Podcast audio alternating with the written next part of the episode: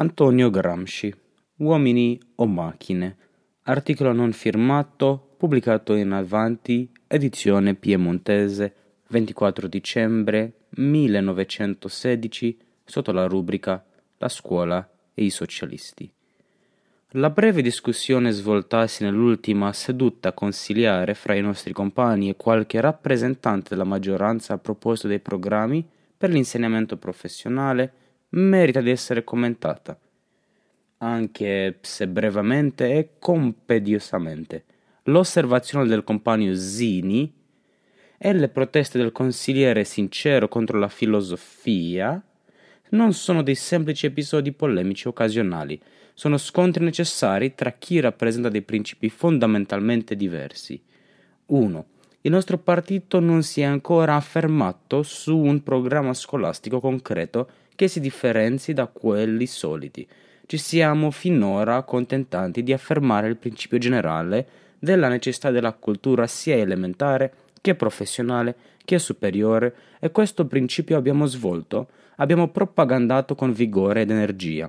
Possiamo affermare che la diminuzione dell'alfabetismo in Italia non è tanto dovuta alla legge sull'istruzione obbligatoria, legge Copinno 15 luglio 1877, quanto alla vita spirituale, al sentimento di certi determinati bisogni della vita interiore che la propaganda socialista ha saputo suscitare negli strati proletari del popolo italiano. Ma non siamo andati più in là. La scuola in Italia è rimasta un organismo schiettamente borghese, nel peggior senso della parola la scuola superiore e media in Italia che è di Stato e cioè pagata con le entrate generali e quindi anche con le tasse dirette pagate dal proletario, non può essere frequentata che dai giovani figli della borghesia, che godono dell'indipendenza economica necessaria per la tranquillità degli studi. Un proletario, anche se intelligente, anche se in possesso di tutti i numeri necessari per diventare un uomo di cultura, è costretto a sciupare le sue qualità in attività diversa o a diventare un refrattario, un autodidatta, cioè fatte le dovute eccezioni, un mezz'uomo, un uomo che non può dare tutto ciò che avrebbe potuto se si fosse completato ed irrobustito nella disciplina della scuola. La cultura è un privilegio, la scuola è un privilegio e non vogliamo che tale essa sia.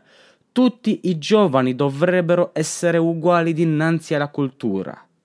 Lo Stato non deve pagare coi denari di tutti la scuola anche per i mediocri e deficienti, figli dei benestanti, mentre ne esclude gli intelligenti e capaci figlioli dei proletari. La scuola media e superiore deve essere fatta solo per quelli che si hanno dimostrare di esserne degni. Se è interesse generale che essa esista e sia magari sorretta e regolata dallo Stato, è anche interesse generale che ad essa possano accedere tutti gli intelligenti qualunque sia la loro potenzialità economica.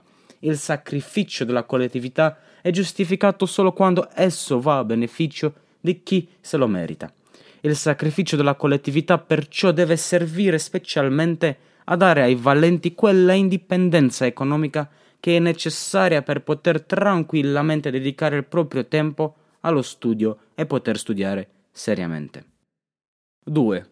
Il proletariato che è escluso dalle scuole di cultura media e superiore per le attuali condizioni della società che determinano una certa specializzazione degli uomini, innaturale, perché non basata sulle diverse capacità e quindi distruttrice ed inquinatrice della produzione, deve riversarsi nelle scuole collaterali, tecniche e professionali, quelle tecniche istituite con criteri democratici dal Ministero Casati hanno subito per le necessità antidemocratiche del bilancio statale una trasformazione che le ha in gran parte snaturate. Sono ormai in gran parte diventate superfetazioni delle scuole classiche e un sfogatoio innocente della impegiomania piccolo borghese. Le tasse di iscrizione in continua ascensione e le possibilità determinate che danno per la vita pratica hanno fatto anche di esse un privilegio, e del resto il proletariato non è escluso, nella sua grandissima parte automaticamente per la vita incerta ed aleatoria che è costretto a condurre il salariato, vita che non è certo la più, pro- la più propizia per seguire con frutto un corso di studio. Al proletariato è necessaria una scuola disinteressata, una scuola in cui si adatta al fanciullo la possibilità di formarsi, di diventare uomo, di acquistare quei criteri generali che servono allo svolgimento del carattere, una scuola umanistica, insomma, come la intendevano gli antichi e i più recenti uomini del Rinascimento, una scuola che non ipotechi l'avvenire del fanciullo e costringa la sua volontà, la sua intelligenza, la sua coscienza e informazione a muoversi entro un binario a stazione prefissata, una scuola di libertà e di libera iniziativa e non una scuola di schiavitù e di meccanicità. Anche i figli dei proletari devono avere dinanzi a sé tutte le possibilità, tutti i campi liberi per poter realizzare la propria individualità nel modo migliore e perciò nel modo più produttivo per loro e per la collettività. La, scu- la, scuola professionale non deve diventare un, una incubatrice di piccoli mostri aridamente istruiti per un mestiere, senza idee generali, senza cultura generale, senza anima, ma solo dall'occhio infallibile e dalla mano ferma anche attraverso la cultura professionale può farsi scatturire dal fanciullo l'uomo, purché essa sia cultura educativa e non solo informativa o non solo pratica manuale. E il consigliere sincero, anche un industriale, è troppo greto borghese quando protesta contro la filosofia.